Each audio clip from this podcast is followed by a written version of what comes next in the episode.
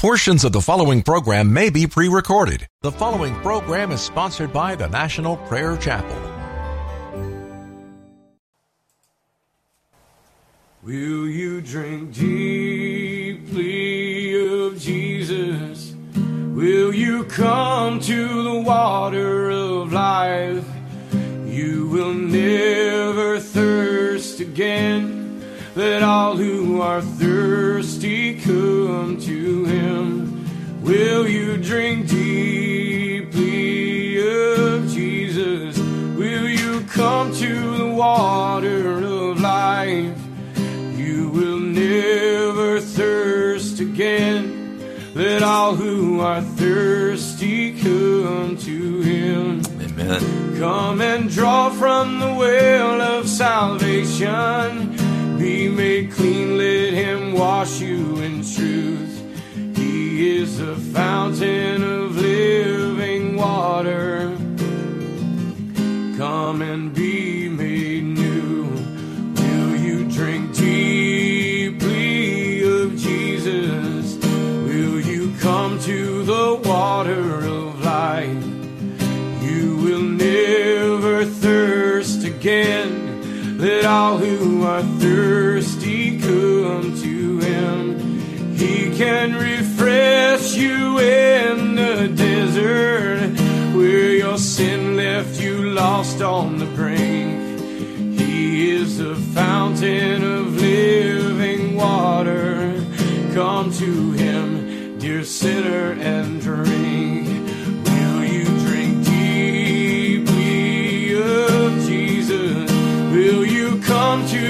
water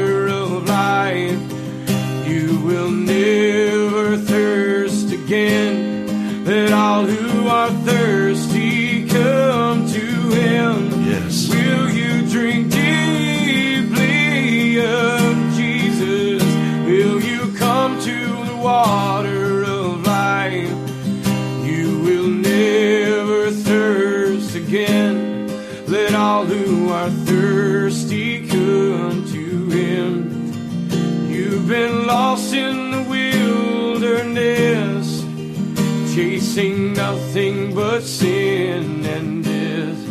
He is the fountain of living water. Come to Jesus and live. Will you drink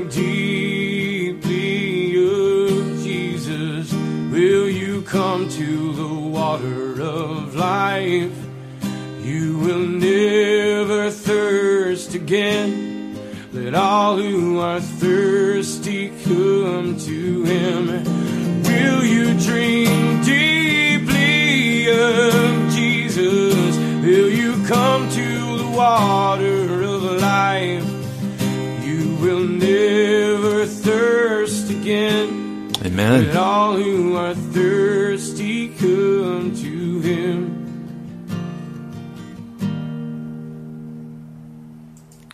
I'm going to say some things to you today that I don't want to say. We are in a a very, very dangerous place. I don't mean America, and America is an extremely dangerous place. I'm saying in the church. I'm saying among Christians.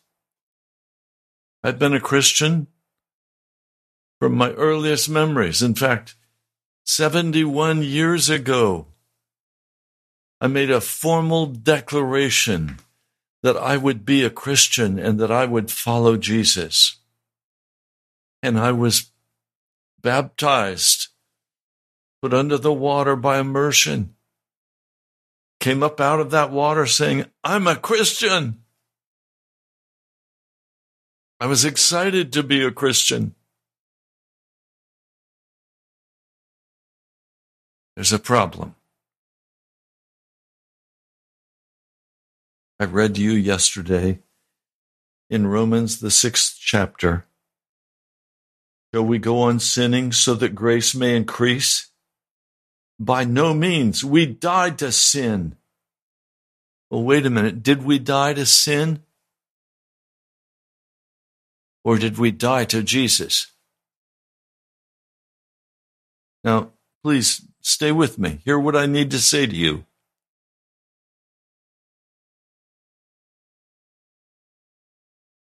The question that comes is what is our true condition before Almighty God? Now, we've gone through a number of different time frames since the resurrection of Jesus. And when we go to the scriptures, we read wonderful things in Galatians, Colossians, yeah, Philippians too. We, we read wonderful testimonies of righteousness and holiness in the books of 1st and 2nd Peter. We see the vibrancy of men willing to be crucified for Jesus. Today, we read those accounts in Scripture and take them for granted that that's our experience as well. But there's a passage of Scripture that just has plagued me all of my life. I'm going to read it for you. It's found again in the book of Revelation. And it's very close in Revelation to the beginning of the galloping of the four horses of the apocalypse. So, where it's positioned in the scripture is also very significant to help us understand the time frame we're working with. Now, I've heard this passage of Scripture, this message to the church. I've heard this all my life. It used to be preached when I was a child. Now, not so much.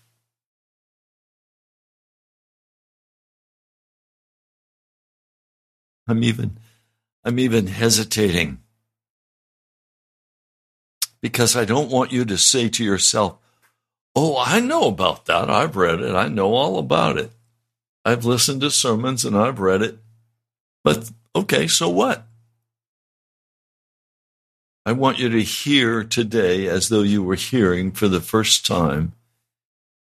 And I want you to consider the level of alarm that is necessary if we're going to deal with this.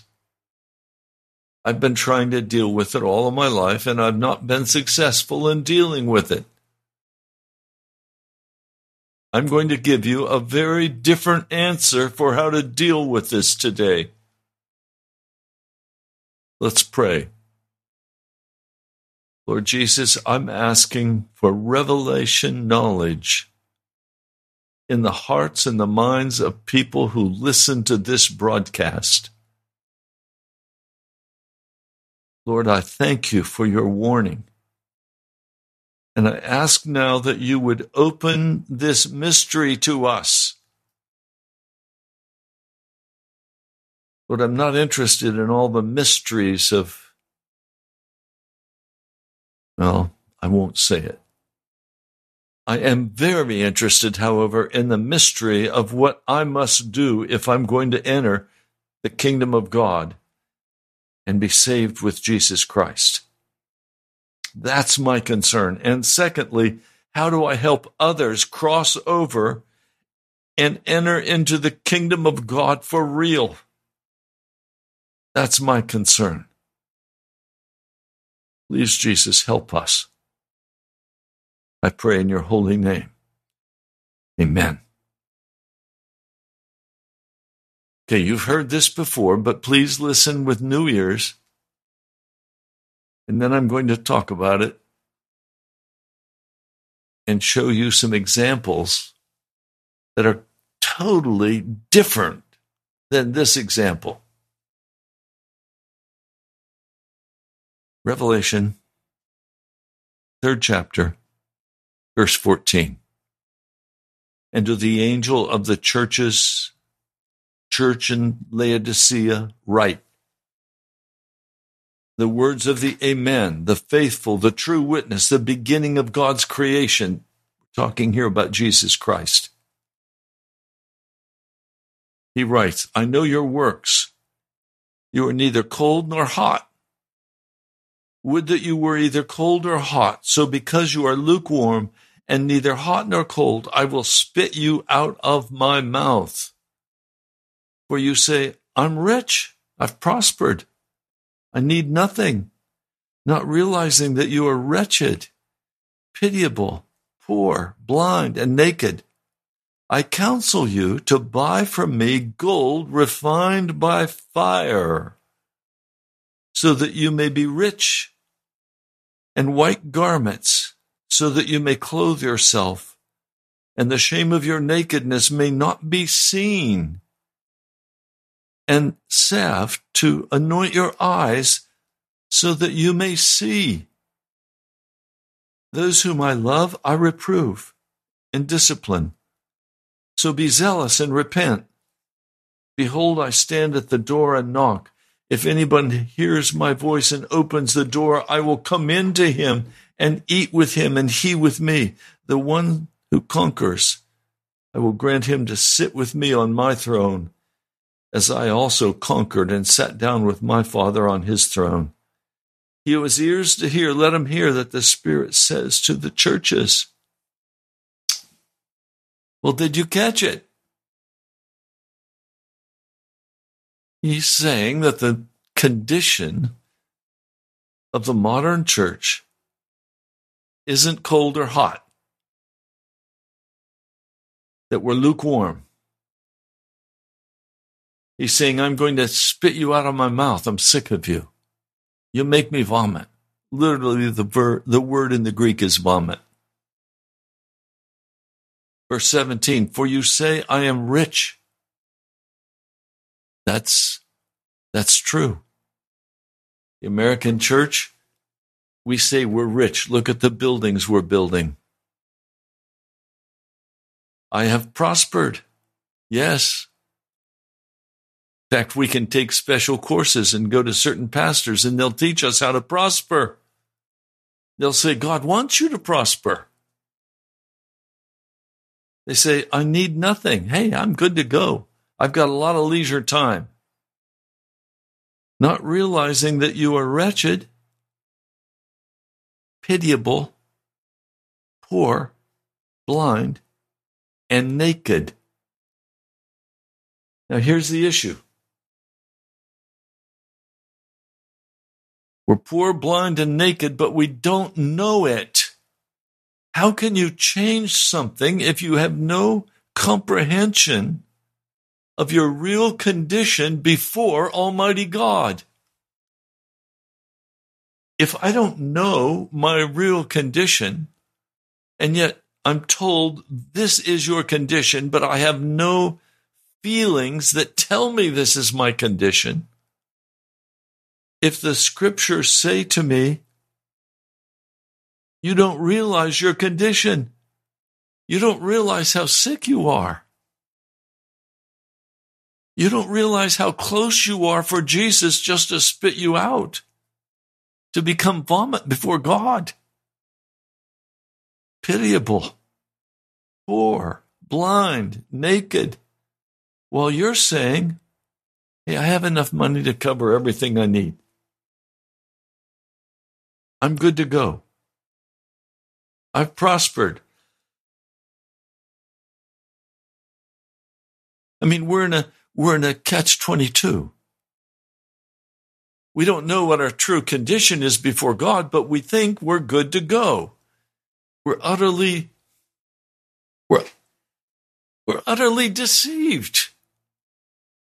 I mean, yesterday I talked about our desperate need, and I tried to talk about zeal, crying aloud to God, asking for a change,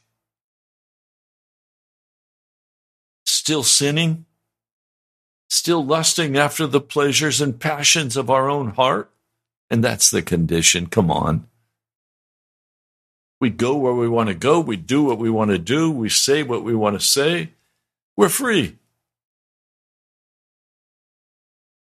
But in the midst of that freedom, we're being told by Jesus something that he did not tell the church at Philadelphia. He didn't tell the church of Ephesus or Smyrna, not in the same way. He told them what was wrong with them. But he comes to the church in the day of America, in the time period we're in right now. And he says, You don't even know your own condition, so how can you do anything about it? Buy from me gold. Well, what in the world is he talking about? How do we do that? We don't know how to do that. And so we live our prosperous life with everything as it's supposed to be. There's no warmth, there's no there's no open love of Jesus. Pardon me, I have a a mowing machine going right outside of my window. And he'll be through in just a minute. I hope he doesn't block you so you don't hear. So, here's the issue How do we begin to discover what our true condition is before God?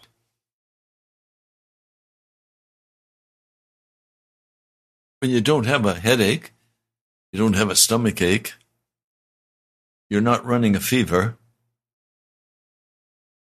You go to the doctor and he looks at you and checks you all out. He says, Hey, you're good to go. Well, you go to the doctor of this world and they're going to say, Look, you're prosperous. You've got change in your pocket. You've got a nice house. You've got a beautiful car to drive. You have friends who love you or not so much. What is your real condition before God? What do I compare myself to? What do I look at in order to understand what my true condition is? Jesus says to the Laodicean church, Look, you don't have a clue what you're really like. You don't have a clue how close you are to being utterly lost to the kingdom of Jesus Christ. So, what are you going to do about it? Well, I want to read for you just a short portion from a book, Holy Spirit Revivals by Charles Finney. I've read this to you before in portions, but I want you to hear what his experience is. And then I want you to compare it to what your experience is. And see if in any way you measure up. He's just gone to the woods and prayed and accepted Jesus Christ as his Savior. Which means he's going to do anything that Jesus asks him to do. This is not an experience that he's having that is separated from his actual day to day experience. This experience that I'm going to read for you is where the rubber hits the road in his day. Now, many did not walk this way with Jesus, but he spent his entire life calling people to this experience, to the experience of giving himself utterly, completely to Jesus. He stopped sinning. I'll share that in just a moment. He was not like the church today. They would not allow him to even preach this message. If he tried, they'd throw him out. I know. They threw me out. I would love to be free to come and preach in some of your churches. And if I were invited to come, I would come and preach in your church. But your church might not like it. In fact, I can almost guarantee you they would not like it because I would talk about reality with love, tenderness, kindness. But I would have to talk about our condition and talk about how we can change it. He wrote, after he came out of the woods where he had totally given himself over to Jesus. My mind was so quiet, it seemed as if all nature listened. I had gone into the woods to pray immediately after an early breakfast, and when I returned to the village, I found it was lunchtime. Yet I had been wholly unaware of the time that had passed. It appeared to me that I had been gone from the village only a very short time. But how was I to account for the quiet of my mind? I tried to recall my convictions, to get back the load of sin under which I had been laboring. But all sense of sin, all consciousness of present sin or guilt had departed from me. I said to myself, What is this?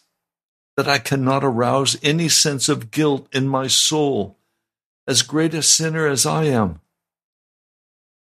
I tried in vain to make myself anxious about my present state.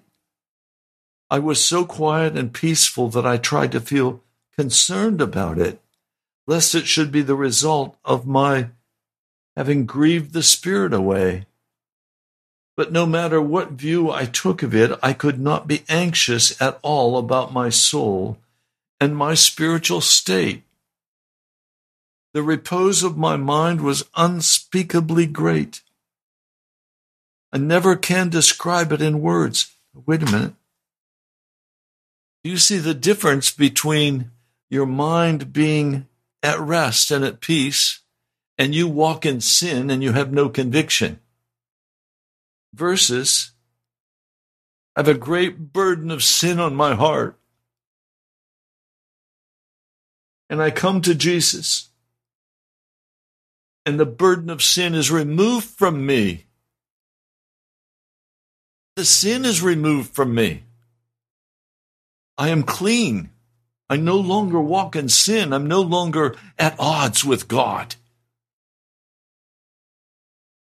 But see, if you're not at odds with God, but in reality you really are at odds with God, you've been deceived. You're in trouble. And that's where we're at today. The thought of God was sweet to my mind. Is that true of you? Yes. The sweetness of the modern music, the sentimental slop. No conviction of sin in that. The most profound spiritual tranquility had taken full possession of me. This was a great mystery. I went to lunch and found I had no appetite to eat, so I went to the office and found that Squire Wright had gone to lunch. I took down my brass viola, and as I was accustomed to do, I began to play and sing some pieces of sacred music. But as soon as I began to sing those sacred words, I began to weep. It seemed as if my heart was all liquid. My feelings were so much in such a state that I could not hear my own voice in singing without causing my tears to overflow. I wondered at this time and tried to hold back my tears, but could not.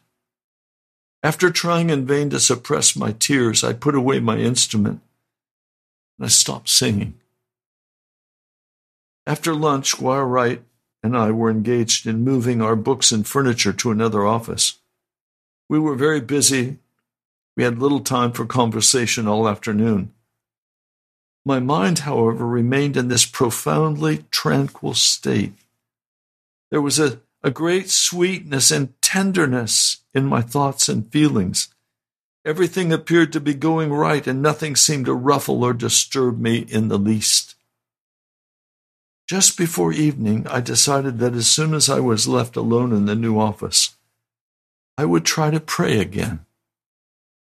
That I was not going to abandon the subject of religion and give it up at any rate. Therefore, although I was no longer had any concern about my soul, I decided I would still pray. By evening, we got the books and furniture adjusted, and I made a good fire in the fireplace, hoping to spend the evening alone. Now, just at dark, Squire Wright, seeing that evening was was there and everything was adjusted, made, bade me good night and went home. I accompanied him to the door. As I closed the door and turned around, my heart seemed to be liquid within me. But please understand, this man is a very sophisticated attorney. He's not some sentimental guy. All my feelings seemed to rise and flow out, and the utterances of my heart were, I want to pour out my whole soul to God. The rising of my soul was so great that I rushed into the room behind the front office to pray. There was no fire, no light in that room. Nevertheless, it appeared perfectly lit to me. As I went in and shut the door after me, it seemed as if I met the Lord Jesus Christ face to face. He said nothing. He just looked at me in such a manner as to break me right down at his feet. I poured out my soul to him.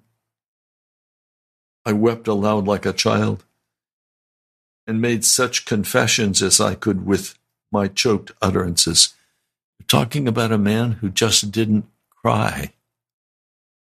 But after he met Jesus, he was changed. I must have continued for a good while.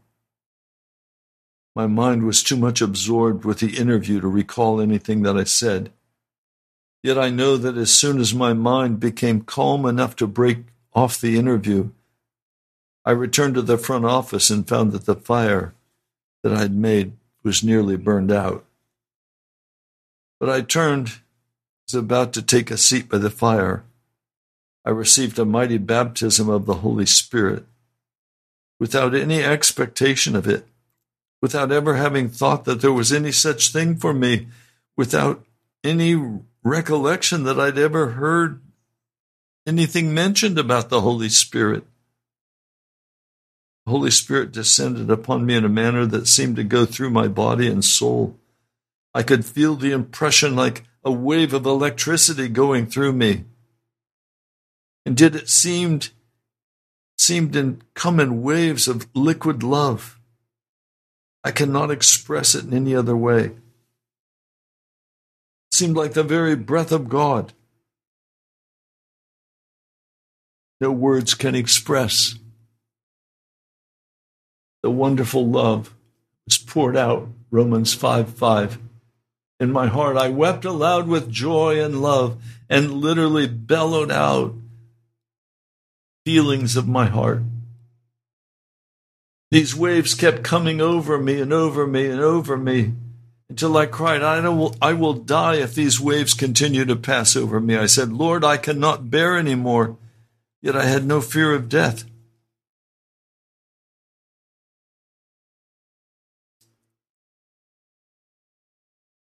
It's Charles Finney when he received Jesus,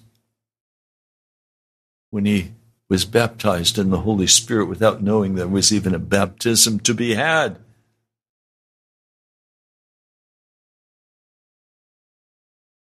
Look at what happened to this attorney. And then he became a pastor and is credited with bringing more than a quarter of a million people into the gospel. Now, There's a trouble. This man had a very genuine experience that resulted in a great deal of, of fruit being born, people being converted, churches being built. It was done by the Holy Spirit. Now, today we build our churches, beautiful edifices. The church has become a business. It's cold, it's hard. Well, there's some sentimental love. But Jesus is saying, Revelation, you're in trouble. You don't know your true condition before Almighty God. Now we're invited to overcome. Let me read that for you.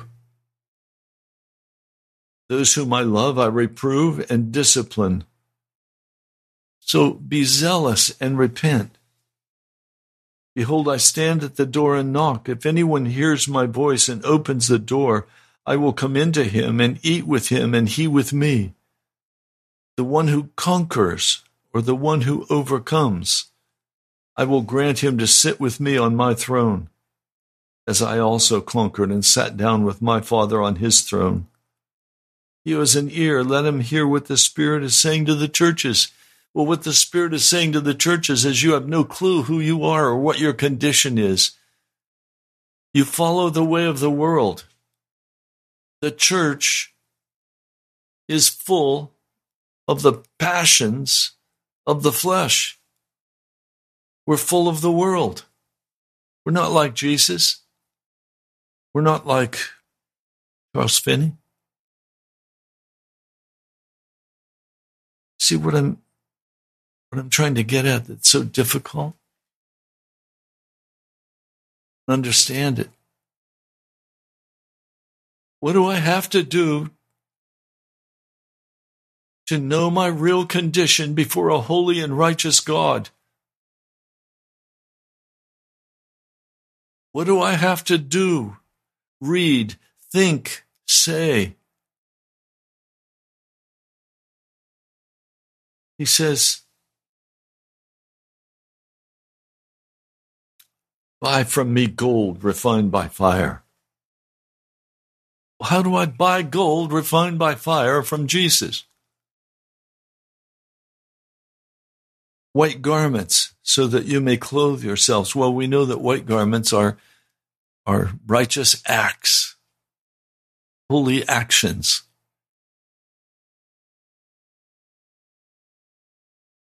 That the shame of your nakedness may not be seen. Buy salve to anoint your eyes so that you may see. Well, where do I get this salve? Please help. How do I get through this?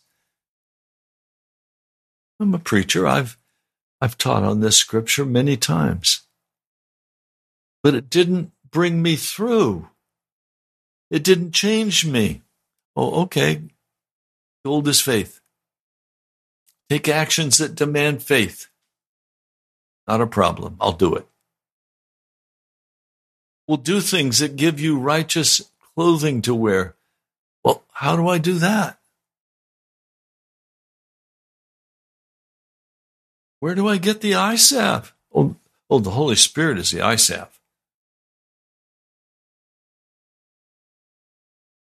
Intellectually, I know the answers to what Jesus is saying. I've done it many times, but it's never worked. I've still been blind and naked and miserable. But I didn't know it, so I wasn't blind and naked and miserable. I was a happy camper. I had things to do and places to go and, and people to love and, and preach sermons and do radio and but it never showed me my true condition before Almighty God. So what do I do? How do I break this? It's a it's a conundrum. It's a It's a puzzle. How do I break through and, and reach the place that Jesus has called me to be? Otherwise, Jesus is going to come and he's going to spit me out of his mouth. You too, he's going to say, You make me sick. Because you'll make a few adjustments. you might throw your television out. You might stop smoking or drinking. You might correct some outward behaviors. You might deal a little bit with, with your pride. But that doesn't do it. You're still blind and naked and miserable. Maybe a little less miserable, or maybe a little more miserable because you miss what you lost in this tempt. So, how do we do it? How do we break through? How do we build this relationship with Jesus that we want?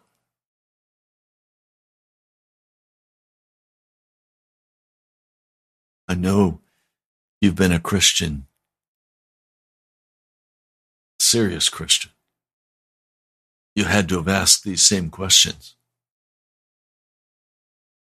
And then you've tried to do your best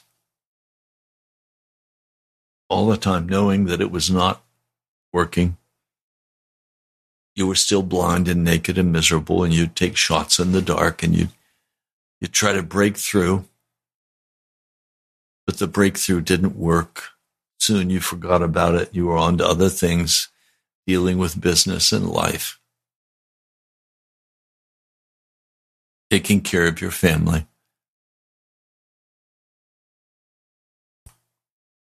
So, how do we break through? What is the answer? Well, Jesus left us a clue. I'm going to read it for you.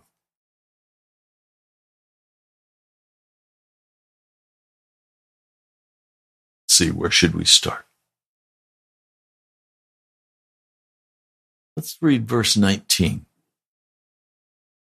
Revelation 3, verse 19. Those whom I love, I reprove and discipline. So be zealous and repent. So the answer that I'm seeing, see if you're seeing the same answer. Look for those places where God is rebuking you. Look for those places where you're being disciplined.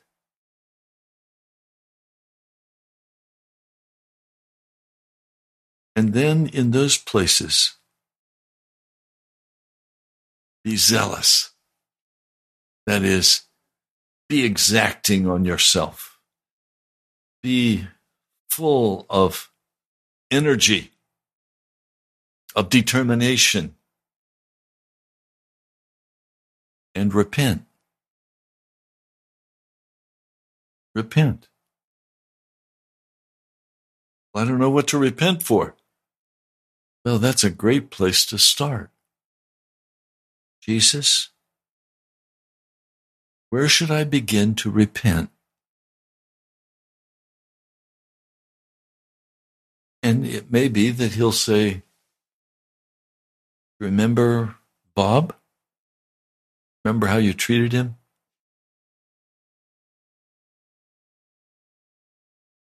Repent make things right with him.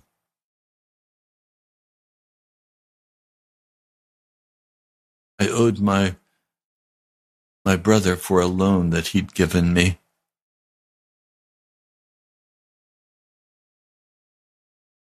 A large sum of money.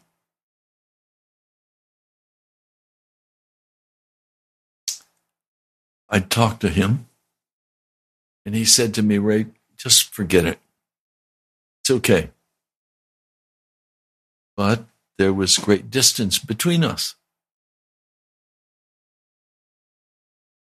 And as I was beginning to learn how to deal with this, under severe discipline, I am under severe discipline right now. The Holy Spirit said to me, Make restitution. In other words, pay him back. Well, Lord, I don't have the money to pay him back. It's beyond my ability to pay him back. Right? Ask me for the money to pay him back. And almost immediately I received a large sum of money for me. Not the church, it was for me. It was totally unexpected. It was a gift out of thin air. We're talking thousands of dollars.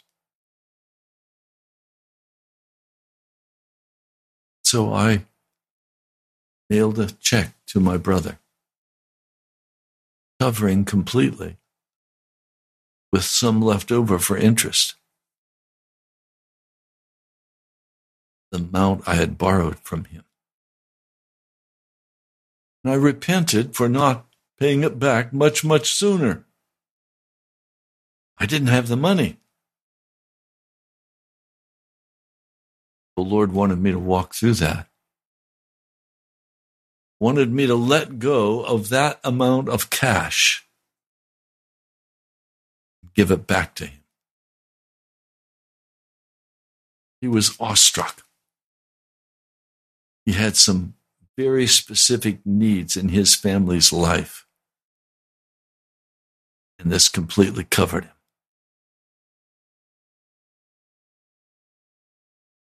Now, the Lord has done that to me three times. Make restitution. So I've gone through the pain of, of taking any small part of retirement that was there and giving it as restitution to a person I had wronged.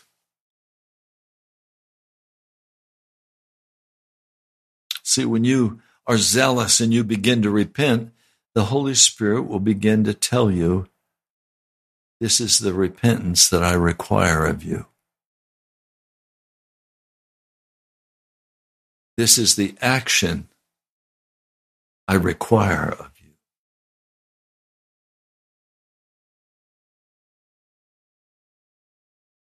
It says, Those whom I love, I reprove and discipline. So be zealous and repent. The way into the heart of God is the way of repentance. Now, what is repentance? Repentance is not saying, Oh, I'm sorry.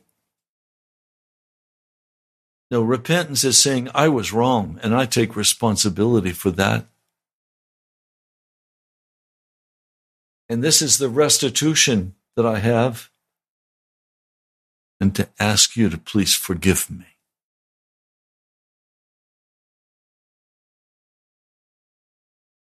Repentance is a total change of life. It's not empty words. It's where the tire hits the road. It's a change of behavior. I'm not going to go back that way. I'm not going to do that again. It displeases the Lord, so I don't want to displease him. I'm not going to do it anymore. But you see, the problem we're facing is that that whole deal is hidden from us. So, Pastor, what do I repent of? Oh, go ask Jesus and be zealous. He'll show you what you need to repent of. It may cost you some money. You see, this walk with Jesus is not a pretend walk. In the American church, it's all a pretend walk. It's a make believe walk. It's a it's a walk that we need to say to fit into the culture of the American church. I'm sorry, but there's no change of behavior. There's no sacrifice. Repentance always requires sacrifice, a giving up of my culture, giving up of my money, giving up of my time. It requires a change of behavior. And it requires, because seldom do we sin against someone without them sinning against us too. But we don't demand repentance of them. We demand repentance only of our own heart and our own life because the Holy Spirit demands it. It's the way into Jesus not in our culture. Our our culture is just say, "Oh, here's my little sinner's prayer." Kidding me? This is serious. This is life and death. This is salvation or or hell. Have you wronged somebody and you know it? That's a great place to begin praying and saying, Lord, repent. I repent. I was wrong. I'm guilty. Now, what do I do to repair this? What do I have to do to pay restitution for this? But if you don't have any clue of what you've done wrong, oh, I'm good to go. Then repent of thinking that because you're not good to go at all. It's just hidden from your eyes and you can't see it and you can't hear it. You're blind and naked and miserable and hopeless.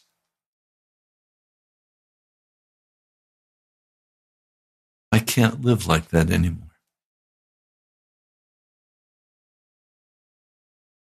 I've asked Jesus to make me conscious, to bring to me every sin I need to repent of to give to Jesus all of my feelings of being poorly treated, all of my anger, all of my bitterness, all of the hardness of my heart. Oh, he deserved that. No, he didn't. No more than you do. So here's the problem We're about to be cast out into hell, but we don't know what for. We don't know how to address the way we feel. We're blind and naked and miserable and don't even know it. How do we begin to know our true condition before God? There's only one way be zealous and repent. Don't continue your lazy habits. Don't continue your gluttony. Don't continue thinking I'm good to go and I'm I'm a good Christian and I'm on my way to heaven. No, you're not. You're deceived. You have no clue your real condition before a holy God. Wake up. Wake up by starting on your knees and repent. And let the Holy Spirit lead you where He wants to lead you, to deal with you according to the way He wants to deal with you. Wow. We're in such danger and we don't even know it and you're going to see things beginning to blow up in America. He's going to bring a ravaging savage change to America. We better go heads up. It's time to repent. It's time to deal with God in such a way that He shows us our true condition so that we can enter into Him. He will gladly forgive us if we repent, change our behavior, turn aside from what is normal. Some of you need to turn your TVs off. Take that time to repent. An hour, two hours, three hours, just pray. Tell you now the answer to this conundrum is honest prayer and not a short prayer. Praying, asking, searching, and when we find it, making restitution as possible.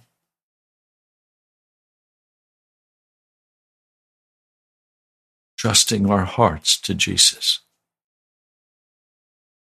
Such a work to be done in we Americans today. Let's pray. O oh Lord, we casually flowed in and out of this broadcast. We casually flowed in and out of church. We casually flowed around after our own pleasures and our own desires. O oh Lord, give to us the gift of honest repentance, of straight up acknowledgement of our guilt reveal to us the truth of who we are in you, Jesus. Pray in your holy name. You've been listening to Pilgrim's Progress. I hope this has been helpful to you. Love to hear from some of you, many of you. You'd like to be a part of this ministry write to me at the National Prayer Chapel. Post Office Box 2346, Woodbridge, Virginia 22195. If your heart is for the gospel, for the real gospel, for the gospel of prayer, witness, and testimony, then let me hear from you. Or go to our, our webpage, nationalprayerchapel.com. Nationalprayerchapel.com. I love you. God bless you.